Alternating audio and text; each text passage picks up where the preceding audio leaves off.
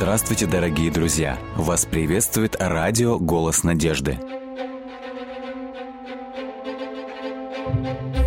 В эфире радио «Голос надежды» программа «Территория разумного замысла».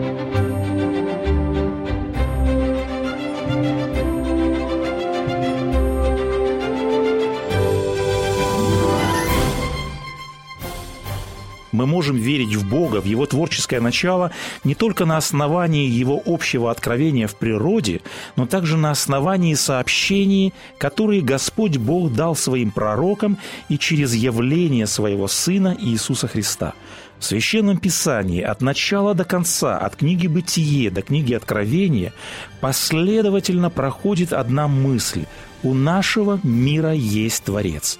В простых словах, вначале сотворил Бог небо и землю. Мы находим ответ на вопрос о происхождении жизни на земле – Библия не пытается представить доказательства существования Бога, доказательства происхождения всего сущего. Библия просто провозглашает это как безусловный факт. Библия открывает, что единственным, образно говоря, часовщиком природы является великий Творец неба и земли. Библия говорит о том, что Господь Бог сотворил все сущее своим словом. Он сотворил этот мир совершенным в течение всего шести буквальных дней. В тексте Библии сказано «Словом Господа сотворены небеса, и духом уст Его все воинство их. Ибо Он сказал, и сделалось, Он повелел, и явилось». Однако в вопросе происхождения мира данное утверждение сегодня многими не принимается как то, что заслуживает доверия. Почему сложилось подобное отношение к самораскрытию Бога, к откровению Бога, который говорит о себе как о Творце? Почему подобное утверждение Библии, подобный ответ многим кажется неудовлетворительным? Почему предлагается альтернативное суждение, гипотеза о саморазвитии Вселенной? Слово Божье несло свет людям во все времена. Веками авторитет священного писания оставался незыблемым. Библия оставалась источником истины, ее содержание воспринимали как то, что было вдохновлено самим Господом Богом. Однако с конца XVIII века стали раздаваться голоса, которые затмили авторитет Священного Писания. XIX век принес глубокое интеллектуальное брожение и переоценку прежних ценностей – Теория эволюции Чарльза Дарвина, развитие естественных наук, критические исследования Библии – все это посеяло в умах сомнения в истинности текста Библии – Священное Писание зачастую отвергают на том основании, что в нем описано много невероятных с человеческой точки зрения событий. Так, например, Библия провозглашает сотворение мира из ничего, по слову Бога. В Библии описаны и другие чудеса, такие как воплощение Христа, Его воскресение, чудесные исцеления, воскрешение мертвых, превращение воды в вино, хождение Христа по воде и так далее – в эпоху исторического критицизма к Библии стали относиться как к не особенно достоверному источнику информации. К Библии стали относиться как к источнику, который имеет фольклорное значение наряду с мифами, сагами, легендами народов. Соответственно, многие события, которые описаны в Библии, уже не признавались как подлинные исторические факты. В результате для многих людей сегодня Библия уже не является авторитетным источником в вопросах прежде всего происхождения мира, в вопросах морали, в вопросах осмысления истории. Человечество вступило в период молчания Библии.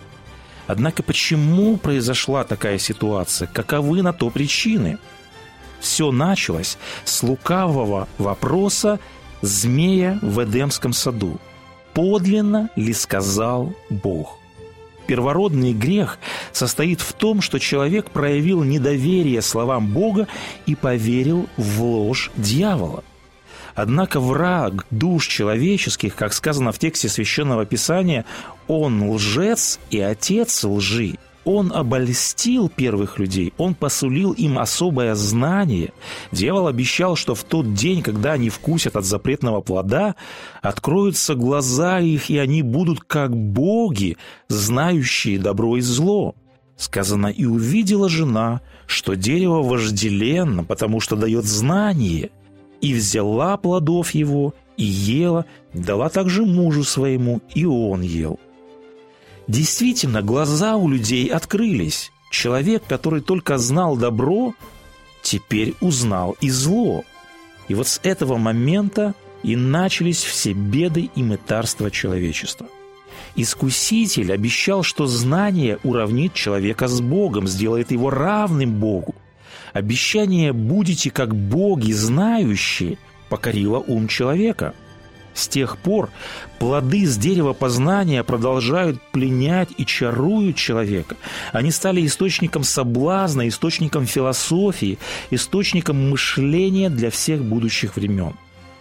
Один из самых печальных результатов первородного греха заключается в том, что человек обожествил свой разум и себя самого сделал объектом поклонения. Человек захотел знать, а не веровать словам Бога. Вот что пишет об этом русский философ Лев Шестов. Разум имел неограниченную власть над умами лучших представителей античного гения. Зачарованные плодами из дерева познания, они слагали несравненные гимны в честь и во славу разума. Даже для Бога нельзя было придумать большей хвалы. Обожествив разум, греческая философия служила ему всем сердцем и всей душой – для Сократа пренебрежение к сознанию было смертным грехом. По его мнению, апостол Павел и его Авраам, который верой идет по слову Бога, не зная сам, куда идет, это жалкие ненавистники разума, от которых нужно бежать, как от чумы. Мышление Авраама, который простодушно доверяет Слову Бога, мышление пророков и мышление апостолов казалось Сократу не мышлением, а отсутствием мышления – Позже, в эпоху просвещения, все европейские философы, вся европейская философия пошла по пути превознесения разума и преклонения перед ним. Философы и ученые стали главными проповедниками или же последователями веры в разум. Немецкий философ Эммануил Кант определил просвещение как освобождение человека от опекунства Библии, навлеченного на себя самим человеком. Это восхождение человека из бездны незрелости, говорил он, где ему приходилось полагаться на такие внешние авторитеты, как Библия.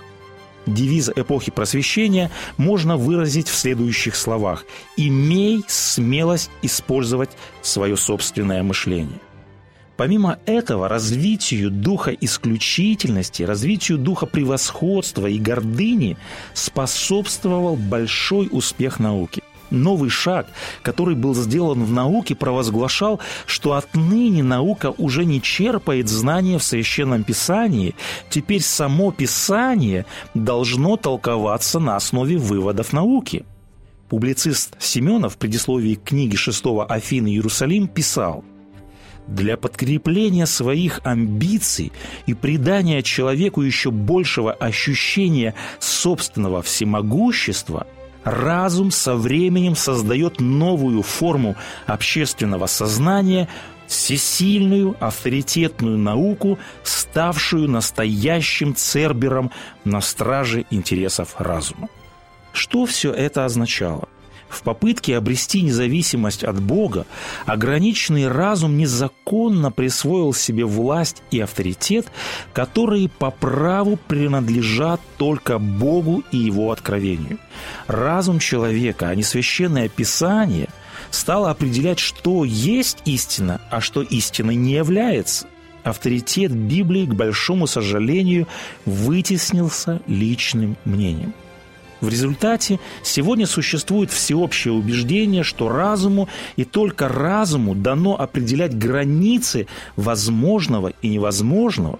Существует убеждение, что человеческое знание, суждение человека – это единственный и главный источник истины. Только то, что разум признает очевидным, только то, что можно доказать, только то, что можно объяснить, только это разум признает истинным. В книге пророка Иеремии мы находим слова Бога.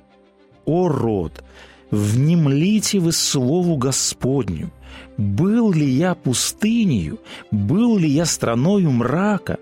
Зачем же народ мой говорит, мы сами себе, господа, мы уже не придем к тебе?» Проблема не в том, что человек захотел познать и понять все вокруг. Проблема в другом. Проблема в том, что человек разыгрывает храбреца пред Господом Богом и пытается сам решать, что есть истина. Мы сами себе господа. Мы уже не придем к тебе, горделиво заявляют люди. Роковое последствие величайшего падения человека заключается в том, что человек проявил неверие, недоверие словам Бога. Это не желание идти к Богу, это не желание обращаться к Его Слову как к авторитетному источнику истины. Как мы отметили, Священное Писание зачастую отвергают на том основании, что в нем описано много таких невероятных с человеческой точки зрения событий, как сотворение мира из ничего по слову Богу и многие другие чудеса. Подобные библейские утверждения порой не принимают как достоверные факты, потому что их трудно объяснить, их трудно понять. Эти чудеса кажутся скептикам неестественными, неочевидными, бездоказательными, антинаучными, а поэтому они называют библейские повествования вымыслом. Однако в том-то и проблема. Человек уверовал в непогрешимость своего мышления. Человек уверовал в то, что разум – это единственный вожатый по лабиринтам бытия, который способен верно судить обо всем – когда человек утрачивает веру, он оказывается в плену суеверий. Человек убежден, что истина только то, что объяснимо, и только то, что доказуемо. Однако любой ученый знает, что нет предела познанию, и не всякую очевидную реальность можно объяснить. А ведь чем соблазнился первый человек, когда протянул руку к дереву познания добра и зла? Он пожелал знать, а не веровать словам Бога.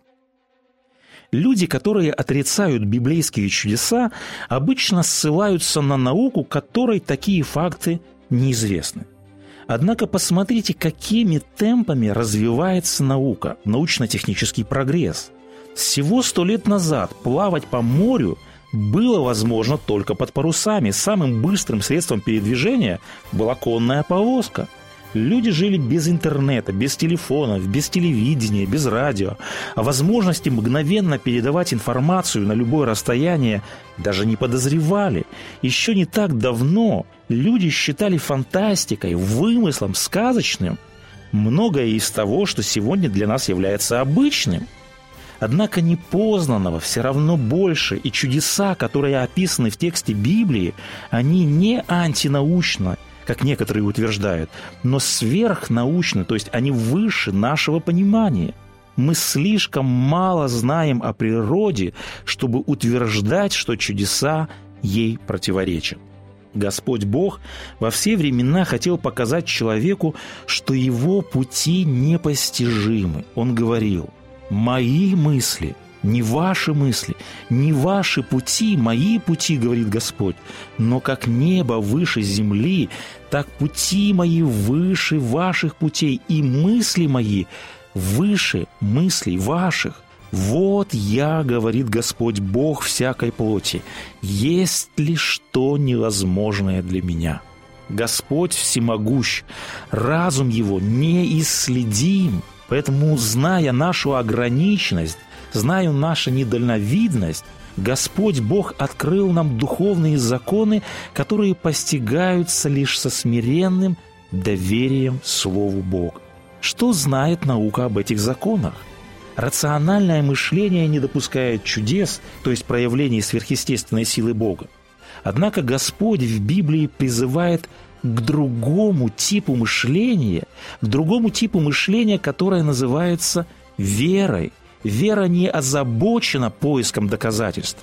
Истина открывается не тому, кто пытается добыть своему уму нектар объяснений.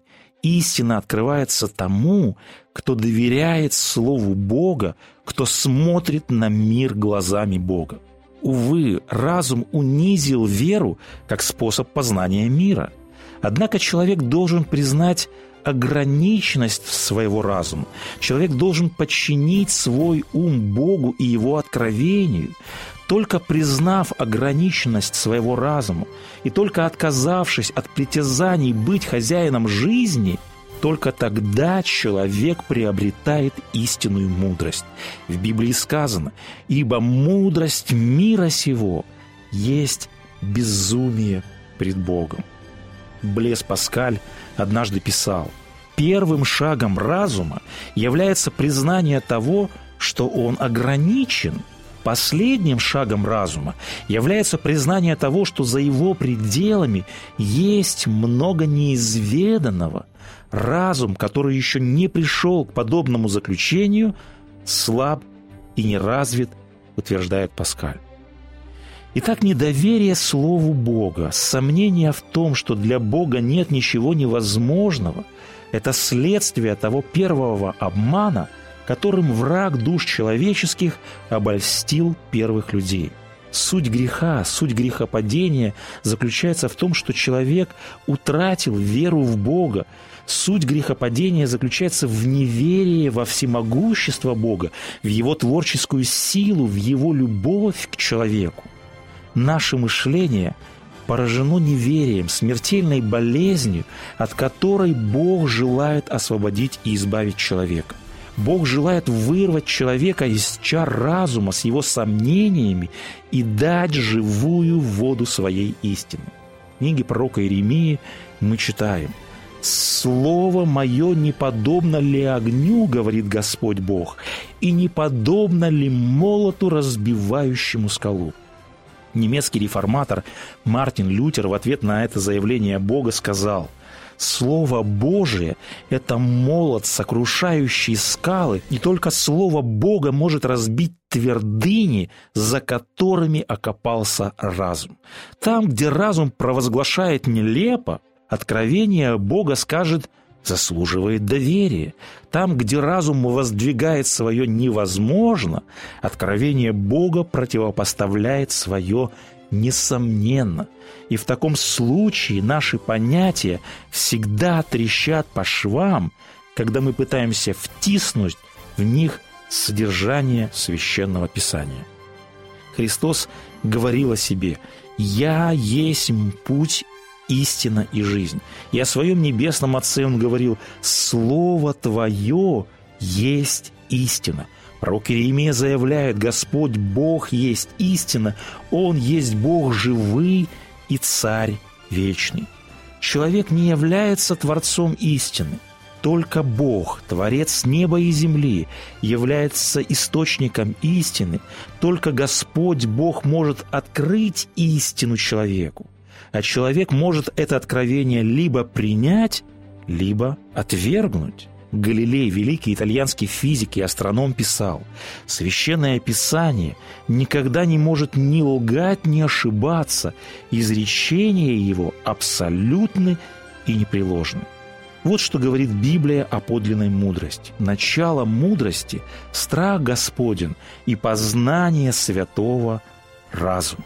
Истинная мудрость – это благоговение и смирение перед великим и непостижимым Богом – это познание Бога и Его откровений. Когда люди делают свой разум и знание единственным инструментом познания, люди не задумываются, что принесет с собой власть разума, каковы последствия отвержения Слова Божьего как источника истины. В Евангелии сказано, в последние времена отступят некоторые от веры, внимая духом обольстителям и учением бесовским – когда люди подвергают сомнению авторитет Священного Писания, они, как сказано в Библии, становятся колеблющимися и увлекающимися всяким ветром учения по лукавству человеков, по хитрому искусству обольщения. Отдалившись от Бога, человек принимает за реальность миражи, он принимает за истину иллюзии – Отвергая Библию, человек теряет ориентиры, он увлекается на путь заблуждений и искаженного мировоззрения. Сегодня ложные теории, к большому сожалению, отравили сознание человека. Повсюду мы видим отрицание, прежде всего, существования Бога, процветает безнравственность, пороки, неверие. Люди находятся в состоянии безысходности, растерянности, отчаяния. Если, вопреки всем доводам, мы отрицаем существование Бога и не принимаем идею о творении, тогда человек остается без удовлетворительных ответов на главные вопросы бытия. Трагическое следствие подобной философии заключается в том, что она лишает жизнь и человеческую историю первопричины. Подобное мировоззрение оставляет наше существование без смысла и цели – вот что об этом говорит Библия. Есть пути, которые кажутся человеку прямыми, но конец их – путь к смерти. Вот почему апостол Павел, живший в обществе, где царил культ разума, зная эту замаскированную уловку врага, взывает «Итак станьте, припоясав чресла вашей истиною». Образное выражение «припоясать чресла истинную» – это значит – что необходимо непрестанно познавать, что есть воля Божия, благая, угодная и совершенная. Воля Бога, которая отражена на страницах Священного Писания. Припоясать чресло истиной – это знать и непоколебимо верить в истины Слова Божия. Только глядя на мир через призму Слова Божия мы можем найти ответы на главные вопросы жизни – только вера в абсолютный авторитет Священного Писания, обращение к Библии как к Слову Бога поможет выбраться из заблуждений и распознать ложь. Мы никогда не пожалеем, если отведем Священному Писанию роль первого советчика. Наше мировоззрение должно основываться не на таких утверждениях «я так полагаю» или «так говорят ученые», но наше мировоззрение должно основываться на Слове Божьем. Так говорит Господь, так написано в Библии. Вот тот фундамент, который выдержит любые испытания, победит сомнения и неверие. Он сотворил землю силою своей, утвердил вселенную мудростью своей и разумом своим распростер небеса.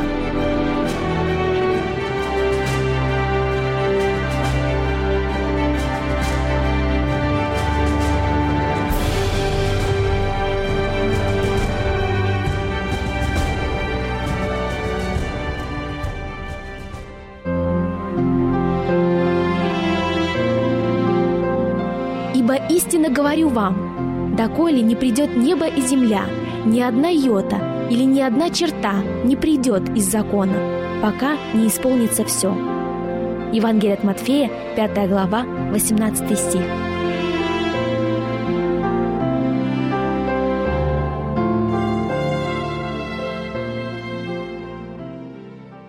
Привели, а вернее притащили этих людей прямо с площади сильно побитыми – и хотя это крайне раздражало сопровождавших, страдальцы между стонами сохраняли бодрость духа и даже посмеивались.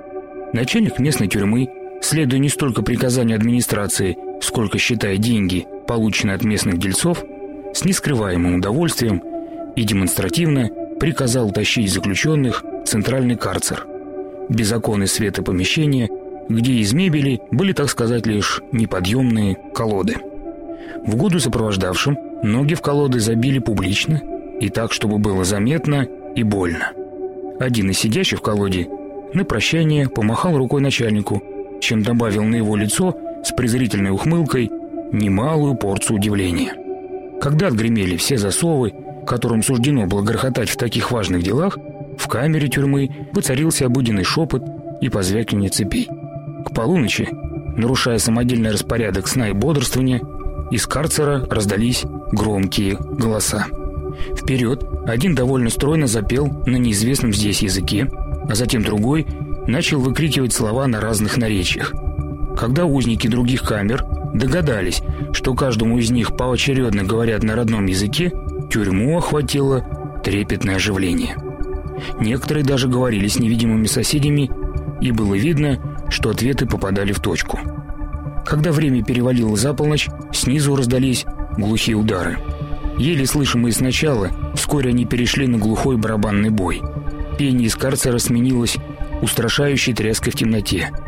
Мерещились непомерные руки, которые трясли это место, разрушая фундаменты, разбалтывая замки и срывая дверь с петель. Треснувшие колоды и отскочившие от стен цепи дополнили музыкальную драму этой странной ночи. После прекратившегося грохота с неуверенной походкой явилась стража, возглавлял ее испуганный начальник с дрожащим факелом в руке. Увидев разруху и отсутствие дверей вообще, он мгновенно оценил стоимость претензий, которые теперь предъявят ему серьезные люди этого мира. Поэтому, не давая себе опомниться перед самоубийством, достал меч, чтобы разом покончить со всеми страхами. Остановить его смог только лишь крик из карцера, известивший, что все остаются на месте. И обрадованный страж влетел к ним и грохнулся на колени перед человеком, недавно махавшим ему рукой на прощание. Книга «Деяния апостолов», глава 16. С вами был Александр Медведков. Заходите, пишите и оставляйте отзывы на сайте голоснадежды.ру.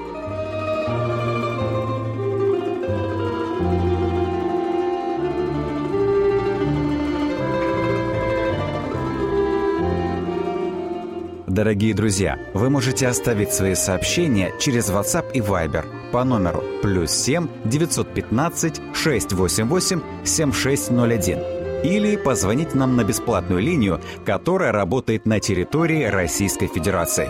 Номер 8 800 100 ровно 1844. 8 800 100 ровно 1844.